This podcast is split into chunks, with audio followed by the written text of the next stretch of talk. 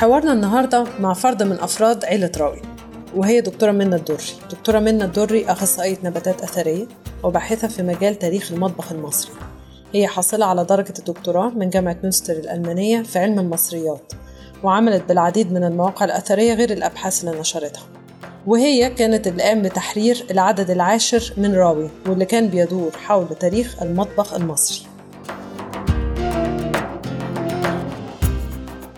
أهلا بيكم في بودكاست راوي. أنا ياسمين الدرغامي راوي دورية عن التاريخ والتراث المصري بتصدر من سنة 2010 وممكن تلاقوا عددنا كاملة على موقعنا راوي-publishing.com على مدار السنين اتعرفنا على كتير من أهم المؤرخين والباحثين في تاريخ مصر من جميع أنحاء العالم. وبدأنا بودكاست راوي عشان ندردش معاهم من خلال حلقات حوارية نتكلم فيها على كل جوانب تاريخ مصر على مدار 7000 سنة. من أول تاريخ بناة الأهرام لغاية الأمثال الشعبية.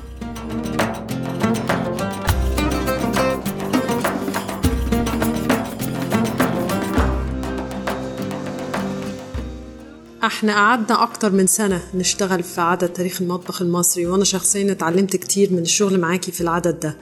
بس أكتر حاجة اتفاجئت بيها يمكن كان كذا حاجة بس أكتر حاجة كانت إن مفيش وصفات أكل متبقية من العصر المصري القديم. يعني المصري القديم دون كل حاجة في حياته إنما اشمعنى دي ما عندناش عنها معلومات كتير. سؤال كويس جدا. المصري القديم لما صور كل التفاصيل على المقابر ما كانتش بغرض توثيق حياته علشان الأثريين اللي زينا اللي هيجوا كمان خمس تلاف سنة يدرسوا الحاجة دي. كان الهدف منها هو إنه يضمن إن كل حاجة هو عايزها تبقى موجودة في الآخرة. لأن هو من كتر شغفه بالحياة كان عايز إن كل المتع بتاعة الحياة تبقى موجودة عنده في الآخرة ويضمن إن هو يعيش بنفس المستوى في في الآخرة.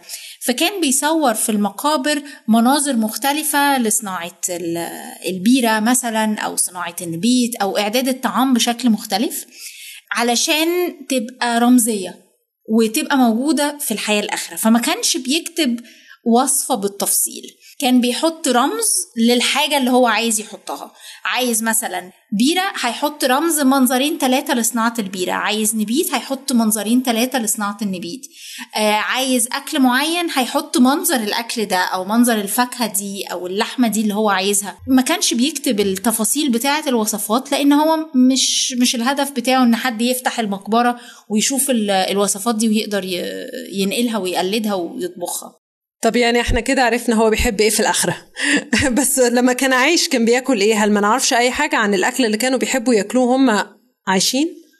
كانت الأكل اللي بيتساب كقرابين في المقابر أو المناظر اللي بتتصور لصناعة الأكل وإعداد الأكل في المقابر كانت الواحد بيختارها. أنا أتوقع يعني ما كانش طبعا عندنا أدلة أثرية إن هو في زي كتالوج وهو بيجهز مقبرته بيقعد جنب المقاول ويقول له أنا عايز المنظر ده والمنظر ده والمنظر ده في المقبرة بتاعتي. ففعلا هو ده بيقول لنا الناس في الآخرة كانت عايزة أو متوقعة تاكل إيه.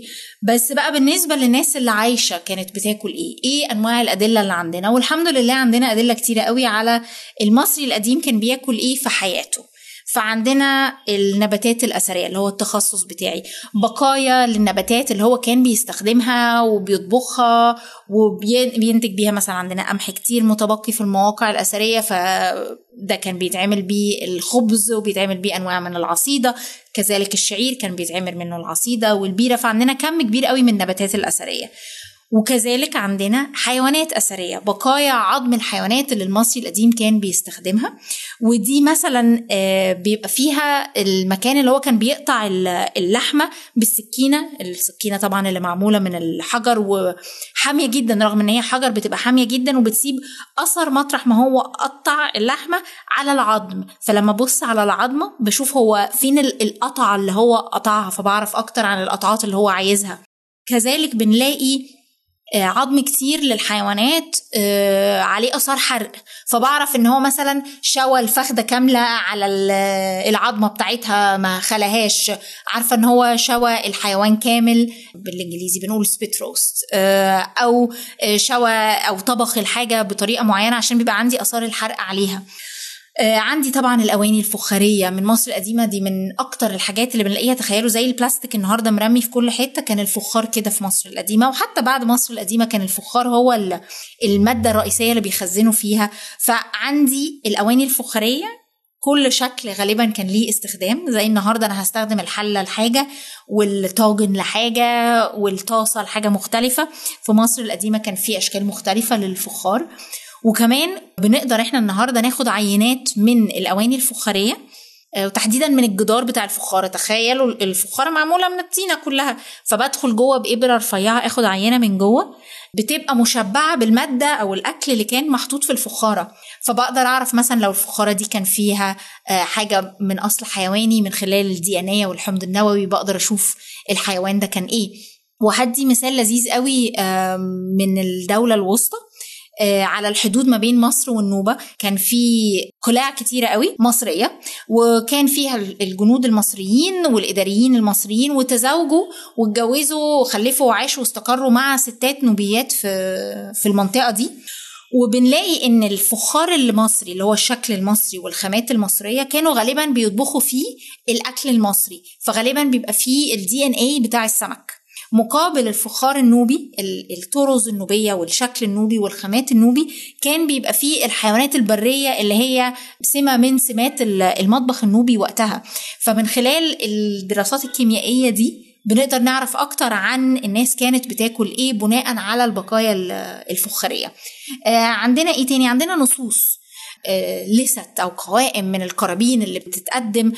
حتى عندنا shopping list من مصر القديمة مكتوبة على شقفة آه، مش متأكدة من الحجر الجيري أو شقفة فخارية فيها كل الطلبات اللي مطلوبة للبيت.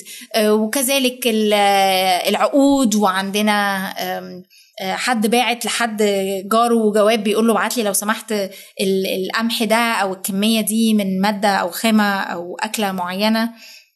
طب عندي سؤال آه، كانوا بيجيبوا الخضار والفاكهة بتاعتهم منين؟ هل كان في سوق زي السوق أيام مصر المملوكية؟ ونعرف حاجة عن الأماكن اللي كان بيتباع فيها الأكل؟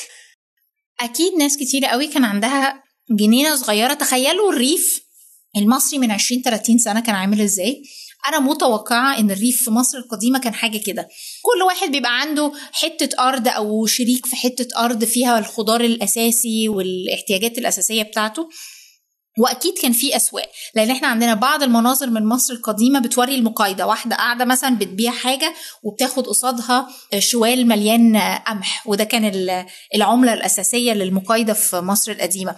فأكيد كان بيعتمد على الحاجات اللي, اللي هو بينتجها عنده الوز والطير اللي هو مربيه فوق السطح أو حوالين البيت أو الحاجة اللي موجودة في الأرض بتاعته بالإضافة إلى الحاجات اللي كان بيشتريها من السوق. واضح إن كتير من المعلومات اللي قلتي عنها آه، كانت نابعة من دراسة النباتات الأثرية وده التخصص اللي انت اخترتيه. انت اخترتي إنك تتخصصي في تاريخ الأكل عموما كمان. ممكن تكلمينا أكتر عن دراستك وعن آه، سبب اختيارك للتخصص ده؟ حاسة اني إن التخصص هو اللي اختارني وأعتقد إن ده كليشيه ناس كتيرة قوي بتقوله لما تتخصص في حاجة. إنما أنا فاكرة وأنا لسه بعمل البكالوريوس بتاعي كنت بدور على تخصص. البكالوريوس بتاعي كان في ال Egyptology علم المصريات. وكنت عايزة يبقى معايا تخصص يساعدني إن أنا ألاقي شغل بعد ما أتخرج. فحد قال لي تخصصي نباتات مفيش تخصص كبير أو مفيش ناس كتيرة متخصصة في النباتات. فبالفعل الظروف سمحت إن أنا أتدرج في دراسة النباتات الأثرية. ومن خلال دراسة النباتات الأثرية بدرس طبعا الزراعة والأكل. لأن النباتات في الأساس بتدلنا على الأكل والزراعة.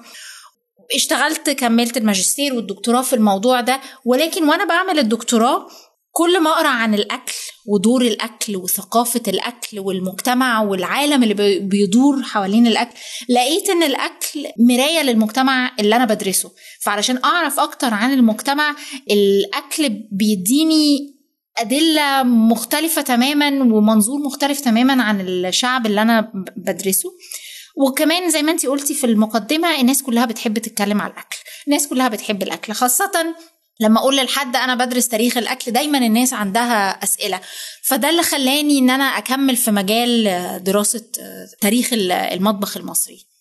إحنا في عدد راوي كعادتنا عملنا تاريخ شامل للموضوع بتاعنا على مدار تاريخ مصر. طبعا اتكلمنا على مصر القديمة وده تخصصك بس أنت طبعا عندك دراية كبيرة بتاريخ الأكل في العصور المختلفة. وإحنا غطينا تاريخ الأكل في العصر اليوناني الروماني في العصر الفاطمي المملوكي العثماني ثم بقى العصور الحديثة. فبعيد عن مصر القديمة إيه الأمثال لمادة أثرية أو مادة تاريخية من عصور مختلفة تقدر تدينا معلومات زي الحاجات اللي قلتيها عن مصر القديمة؟ يعني في أيام العصر اليوناني الروماني كان إيه المصادر بتاعتنا وفي العصر المملوكي كانت إيه المصادر بتاعتنا. كل فترة تاريخية أكيد بتميزها مجموعة مختلفة من الأدلة. فمصر القديمة طبعا غير المواقع السكنية اللي بنلاقي فيها البقايا المختلفة اللي أنا اتكلمت عنها وغير المقابر. دي الحاجات اللي بتميزها. إنما مع العصر اليوناني الروماني بدأت العقيدة المصرية تختلف وما بقاش في نفس الإعدادات في المقابر. فبطلنا نلاقي المناظر المفصلة في المقابر وبطلنا نلاقي الأكل اللي بيتساب في المقابر باختلاف أنواعه. آه إنما مقابل ده بدأنا نلاقي أنواع أدلة مختلفة زي البرديات اللي مكتوب عليها وصفات. وأول وصفات بدأت تظهر في التاريخ المصري على الأقل اللي إحنا عرفناها وعرفناها وقريناها وترجمناها هي من العصر اليوناني حوالي القرن الثالث قبل الميلاد وبدأت يبقى فيها وصفات. مين اللي كتب الوصفات دي وكتبها ليه؟ هل يعني لما أفكر فيها لازم حد يكون بيعرف يقرأ ويكتب؟ وده كانت برضو حاجة نادرة في العصر اليوناني في مصر. زادت أكيد عن مصر القديمة نسبة الناس اللي بتقرأ وتكتب ولكن كانوا بيكتبوا البرديات دي اللي فيها الوصفات بيكتبوها لمين وإيه الهدف منها ما نعرفش بس عندنا وصفات متعددة منها وصفة العدس معمول بالشبت قريب قوي من العدس اللي إحنا بناكله النهارده وصفات لحوم وصفات لمخبوزات فبدأت تزيد معانا في العصر اليوناني الروماني الوصفات بخلاف بعض الحفاير القليلة مش زي في مصر القديمة. عندنا بعض الحفاير القليلة في العصر اليوناني الروماني للمناطق السكنية اللي بتطلع لنا المادة الأثرية زي النباتات وزي الفخار وزي الحيوانات اللي بتساعدنا نعرف أكتر عن الأكل في الفترة التاريخية دي. مع دخول العرب والفترة مش عايزة أقول العصر الإسلامي ولكن من بعد القرن السابع الميلادي بدأ يبقى فيه أدلة جديدة تفاصيل أكتر يعني إحنا أكتر حاجة بتدلنا على الأكل اللي كانوا بياكلوه المصريين في العصر اليوناني الروماني هي البرديات. ما كانش في حاجة تانية؟ لا أكيد كان في في العصر اليوناني الروماني أدلة مختلفة بخلاف البرديات اللي فيها الوصفات المحددة بتاعة الأكل. بس كان عندنا بقايا من الفخار والنباتات والحيوانات الأثرية اللي بتساعدنا إن إحنا نكمل القصة اللي البرديات بتحكيها. ولكن الكتابات عامة بتستمر خلال التاريخ المصري أو أهميتها في تاريخ المطبخ المصري بتستمر.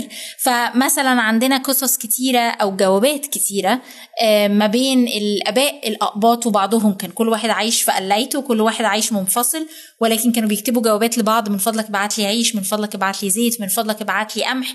وكتير منهم كمان كانوا بيكتبوا جوابات لأهليهم في البلد. يبعتوا لهم مأكولات. فالنصوص مهمة طبعا بتدينا معلومات كتيرة قوي بخلاف المادة اللي هي مكتوبة عليها بتدينا معلومات كتيرة قوي عن تاريخ الأكل. من الحاجات اللي اتفاجئت بيها برضو وإحنا بنشتغل في العدد ده إن مصر كانت مشهورة جدا بمطبخها في العصر الفاطمي بالذات الطباخات اللي كانوا بيطبخوا في في اصول السلاطين الفاطميين والعصر المملوكي. إيه المصادر بتاعتنا بقى في العصر المملوكي؟ اللي بتقدر تقول لنا على الأكل اللي مصر كانت مشهورة بيه قوي كده. بعد الفتح العربي المصادر الأساسية اللي عندنا هي النصوص. عندنا نصوص بأشكال مختلفة ولكن اللي, بيع... اللي بيميز العصر المملوكي تحديدا هي كتب الوصفات. عندنا على الأقل كتابين للوصفات. واحد منهم اسمه كنز الفوائد في تنويع المواد وفي ما يقرب من 800 وصفة. أشكال وألوان بقى للمشروبات للمخبوزات للحلويات آه للحاجات اللي ليها فوائد طبية للحوم للأسماك للسلطات لل يعني فيها كل حاجة الواحد ممكن يتخيلها ومكتوب ومؤلف في مصر وإحنا عارفين إن هو مؤلف في مصر لأن بيتكلم عن منتجات مصرية صرف ومش بيشرح هي من فين. يعني مثلا بيقول سمك بولتي. سمك بولتي ده عندنا بس بس لو هو كتاب كان مش مصري كان هيكتب مثلا سمك بولتي من مصر أو كان هيستخدم آه، نوع من الأسماك المحلية. آه، رز واحي مثلا رز من الواحات آه، عندنا في مصر لحد دلوقتي معروف أو عندنا رز واحي. ففي وصفات كتيرة مصرية في بالإضافة إلى وصفات تانية مش عارف إيه كشك خراسان مش عارف إيه دمشقية. الأسيوطية. وعندنا وصفات كتيرة متسمية نسبة إلى محافظات أو مدن مصرية زي الأسيوطية اللي انت بتقولي عليها اللي هي عبارة عن آه، رقاق في بذرة الخشخاش. طبعا دي مش جزء من المطبخ المصري النهاردة. وفستق ولبابة العيش كانت من الحاجات اللي بيستخدموها كتير في العصر المملوكي في الطبيخ خاصة في الحلويات.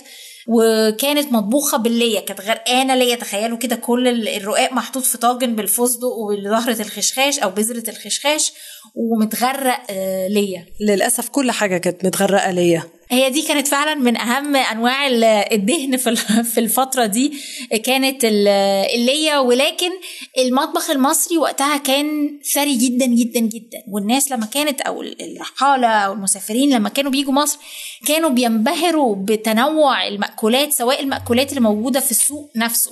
السوق كان مليان أكل أشكال وألوان وكانوا بيلاقوا مثلا وصفات أكل طبيخ في لحمة ومطبوخة معاه فاكهة زي مثلا عندنا المشمشية عندنا التفاحية لحمة وتفاح آه، بالبهارات وعندنا الموزية. دي ما عجبتكيش خالص لما قلت لك نطبخها. عبارة عن بس التفاحية كانت آه، اكتشاف.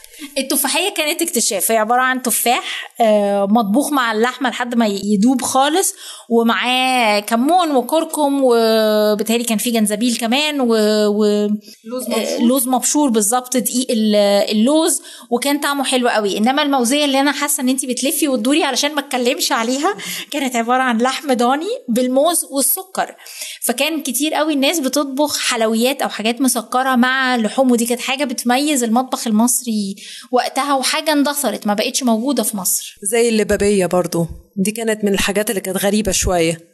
كانت عبارة عن فرخة كاملة مسلوقة متغطية باللبابة بتاعة العيش الأبيض وبعدين معمول عليها زي كراميل كده سكر معقود وبيدلق عليها تعمل كده طبقة من الكراميل عليها باللبابة دي. على فكرة الوصفات دي موجودة على الموقع بتاع راوي راوي dash dot com فلو حد عايز يجربها الوصفات موجودة وابعتوا لنا صور. بس أكيد ياسمين ما حطيتش وصفة الموز... الموزية علشان هي مش عايزة تاكل أي حاجة باللحمة الضاني. لا وأنصحكم تجربوا التفاحية عشان ما تضيعوش وقت.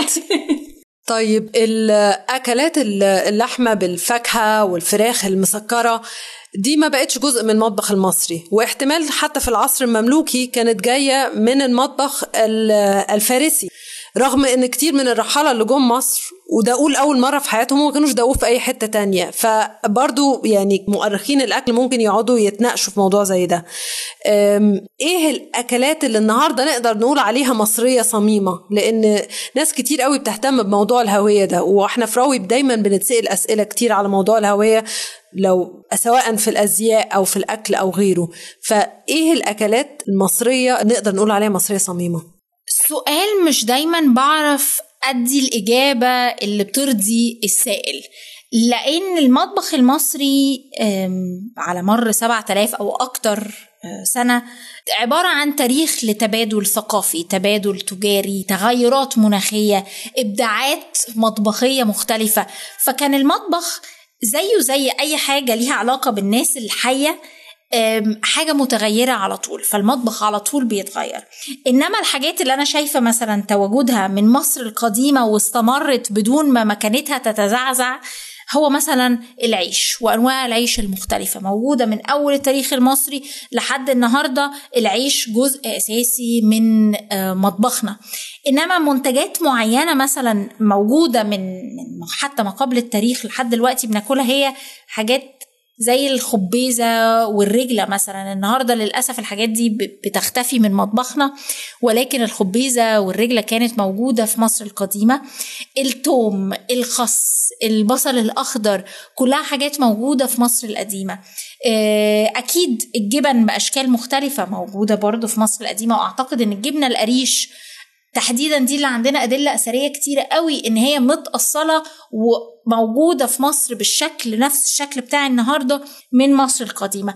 أكيد الناس لما بتسمعني بتكلم هتقول المش حاجة مصري قديم تمام ماشي بس أنا ما عنديش الأدلة إن أنا أجزم ده بمنتهى الثقة وأقول إن المش كان موجود في مصر القديم بس أكيد أكيد طريقة حفظ المش كانت موجودة ومعروفة في مصر القديمة. يعني هي ممكن تكون حاجة عمرها مئات السنين بس إحنا عايزين أدلة علشان نثبت إن عمرها آلاف السنين. فبنتكلم في مئات أو آلاف. كان في كشف أثري مؤخرا في سقارة واكتشفوا فيه بقايا الجبنة. تقدري تحكي لنا أكتر عن اللي لقوه في الكشف ده؟ كان في مقبرة اتلقت في سقارة واحدة من بعثات وزارة الآثار أو وزارة السياحة والآثار عمرها تقريبا 2600 سنة ولقوا آثار لجبنة في فخار هم قالوا إنها جبنة حلوم. بس حلوم دي مصري مش كده طلعت مصري؟ في نقطة في الفرق ما بين كلمة حلوم والجبنه الحلوم. النهارده الجبنة الحلوم اللي إحنا عارفينها هي الجبنة اللي بتتحمر اللي بتبقى مزيقة كده شوية لما بناكلها اللي هي معروفة من بلدان في في البلاد الشام. ولكن في مصر الجبنة الحلوم كلمة حلوم مصري. وموجودة في عبر التاريخ المصري حتى في النصوص القبطي. كلمة جبنة كانت حلوم. وكمان في أدلة إنها يمكن تكون أقدم من كده. أنا مش عارفة أقدم من كده بقد إيه لأن الأبحاث بتاعتي ما ما وصلتهاش لزمن بعيد في مصر القديمة. ولكن احتمال كبير إن كلمة حلم أو حرم بالمصري القديم كانت فعلا نوع من أنواع الجبنة في مصر القديمة. ولكن كلمة حلوم زي ما قلت هي كانت جبنة معروفة في مصر وكانت معروفة أهل مصر معروفين بالجبنة دي. حتى كان في رحالة أو زوار سياح أيا كان زاروا زاروا مصر في القرن ال16 أو ال17 وكتبوا إن الجبنة الحالوم بتاعة أهل مصر. ولكن الجبنة الحلوم في القرون الوسطى أو في الفترة دي في القرن ال 14 15 16 كانت مختلفة تماما عن الجبنة الحلوم اللي إحنا عارفينها النهارده زي ما قلت المزيق اللي بتزيق دي لما بناكلها.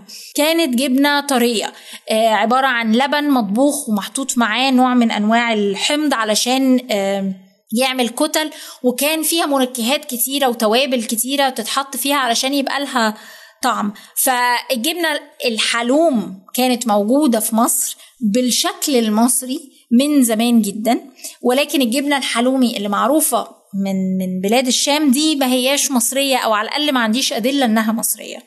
يعني ده معناه إن كلمة حلوم باللغة القبطية يعني جبنة بجميع أنواعها؟ يعني أنا نازل دلوقتي أشتري من السوبر ماركت حليم حلوم رومي على حلوم براميلي على حلوم موتزاريلا؟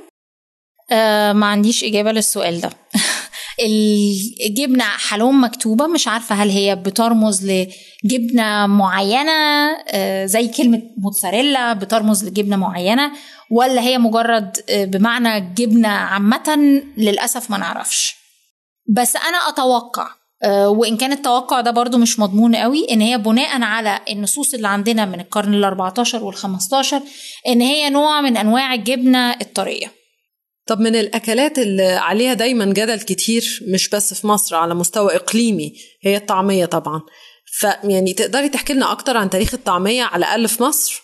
الطعمية أكيد كانت موجودة في القرن التسعة عشر ومنتشرة منتشرة بقى فين بالظبط؟ وموجودة في, في أنهي محافظات؟ أو في مصر كلها؟ دي مش واضحة قوي. لازم لسه الواحد يتبحر أكتر وأكتر في, في النصوص العربي من القرن ال 18 وال 19 ولكن أكيد هي كانت موجودة في الحدود دي.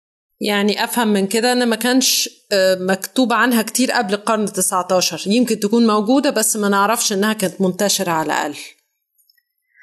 أنا لقيت حاجة قرن 18 بس أنا مش مقتنعة إن اللي مذكور هو طعميه كلمه ما كانتش واضحة ولكن أنا ما لقيتش نصوص واضحة عن الطعمية قبل القرن ال 19 طب والفلافل؟ بالذات إن الكلمة دي ممكن يكون ليها أصول قبطيه جزء فل من من الكلمة فلافل. هي فعلا كلمة قبطية ومعناها فول. دي موجودة وموجودة من من بدري قوي.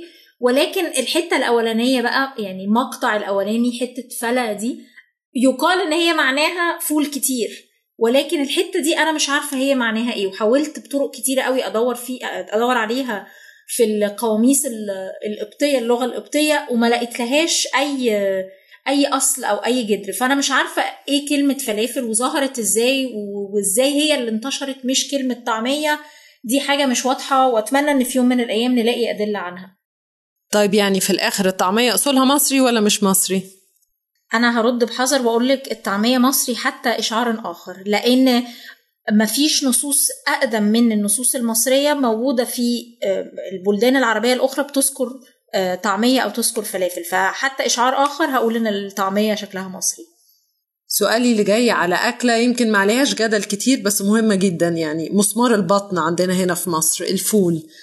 إحنا فعلا بناكل فول من أيام مصر القديمة؟ ناس كتيرة قوي Egyptologist متخصصين مصريات أو ناس أثريين كتبوا في النشر العلمي بتاعهم إن المصري القديم كان بياكل فول. ولكن أنا كمتخصصة نباتات أثرية كنت مستغربة إن أنا مش بلاقي في المواقع الأثرية اللي أنا بشتغل عليها بقايا فول كتير. دايما في المواقع من مصر القديمة فول قليل قوي.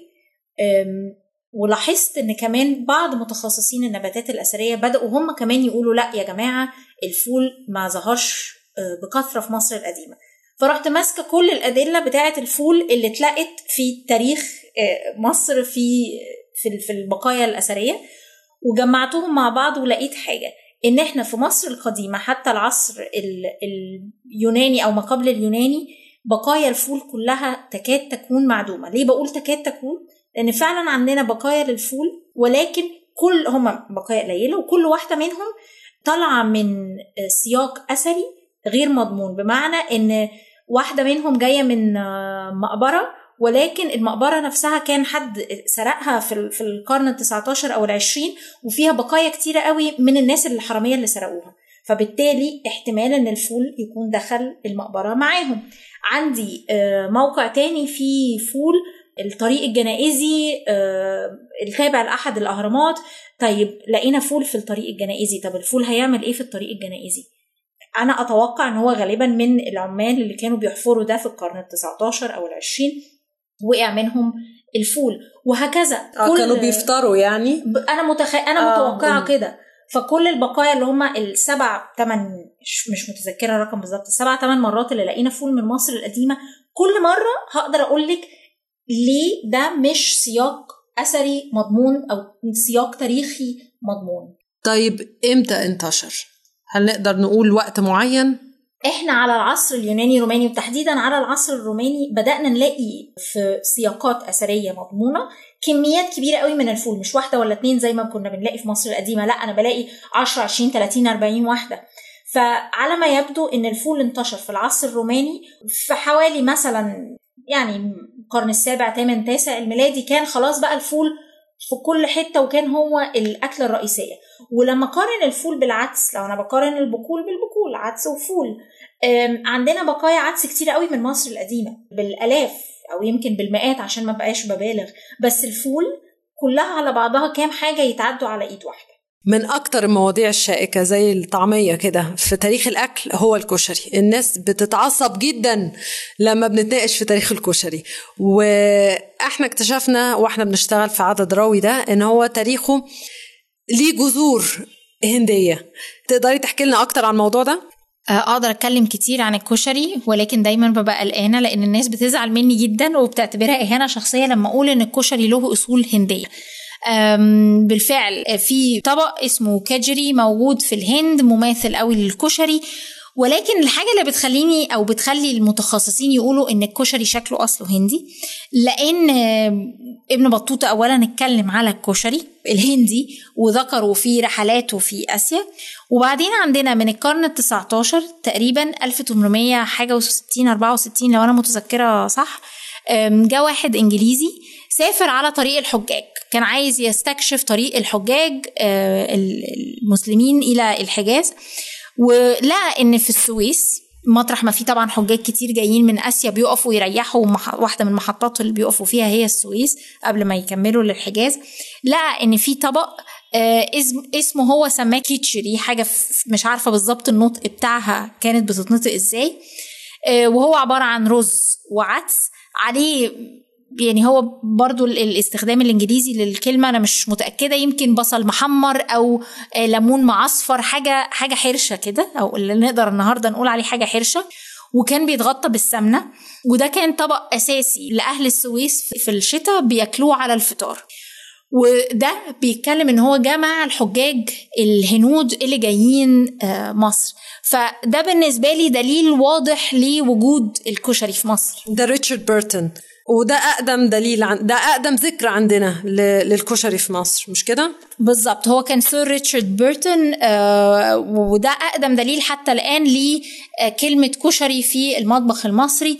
وأنا أتوقع إن الكشري بعد كده اتحرك وجا بقى وادي النيل.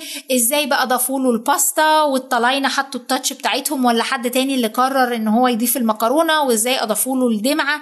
الحاجات دي إحنا ما عندناش دليل عنها. ولكن نتوقع إن نتيجة التعداد السكاني أو التركيب السكاني بتاع مصر في وقتها إن كل واحد حط التاتش بتاعته يمكن. ولكن الكشري بالمنظر اللي بناكله النهارده منتج مصري صرف. منتج مصري 100% أيوه ليه جذور هندية ولكن ده منتج مصري مصري مصري. والناس بتزعل مني جدا لما أقول إن الكشري له أصل هندي ولكن ده مش مشكلة ده بالعكس ده بيوري مدى ثراء المطبخ المصري إن إحنا آه، بناخد حاجات من ثقافات تانية وبعد كده بنغيرها تماما ونحط التاتش بتاعنا عليها وتبقى حاجة مصرية صرف.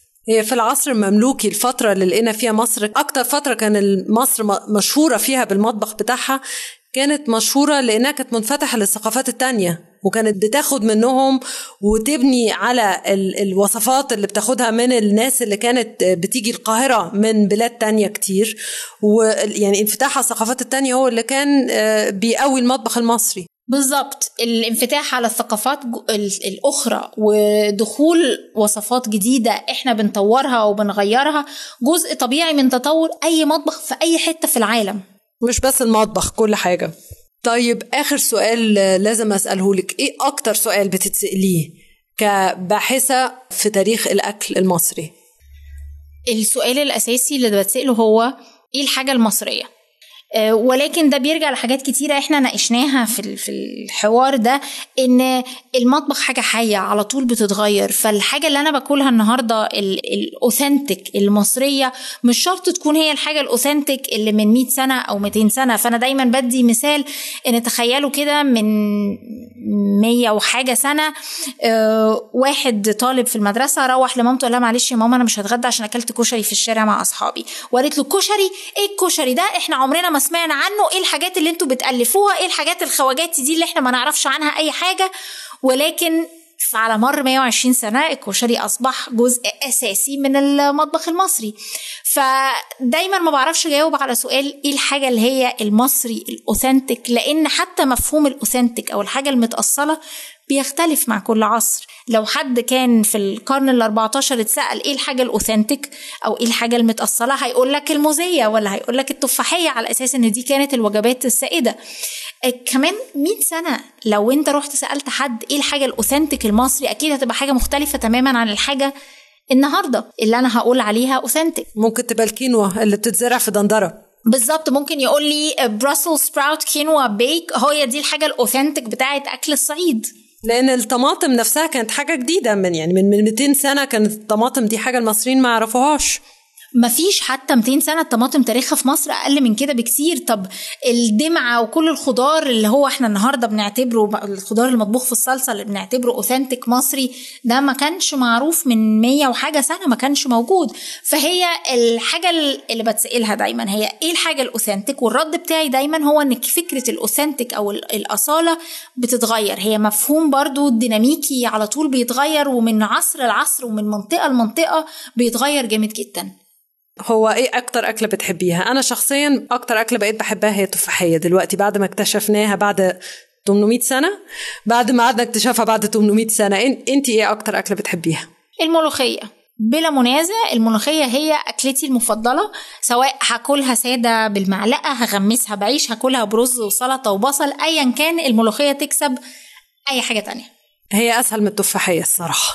ميرسي منا جدا جدا. وبالملوخية ننهي حلقتنا الأولى عن تاريخ المطبخ المصري وتوقعوا منا لسه حلقات كتير عن الموضوع ده لأن كلام في الأكل ملوش نهاية وتاريخ المطبخ المصري طويل وحكايته كتير جدا. بشكرك تاني يا منا وأرجو أنكم تكونوا استمتعتوا بحلقتنا النهارده.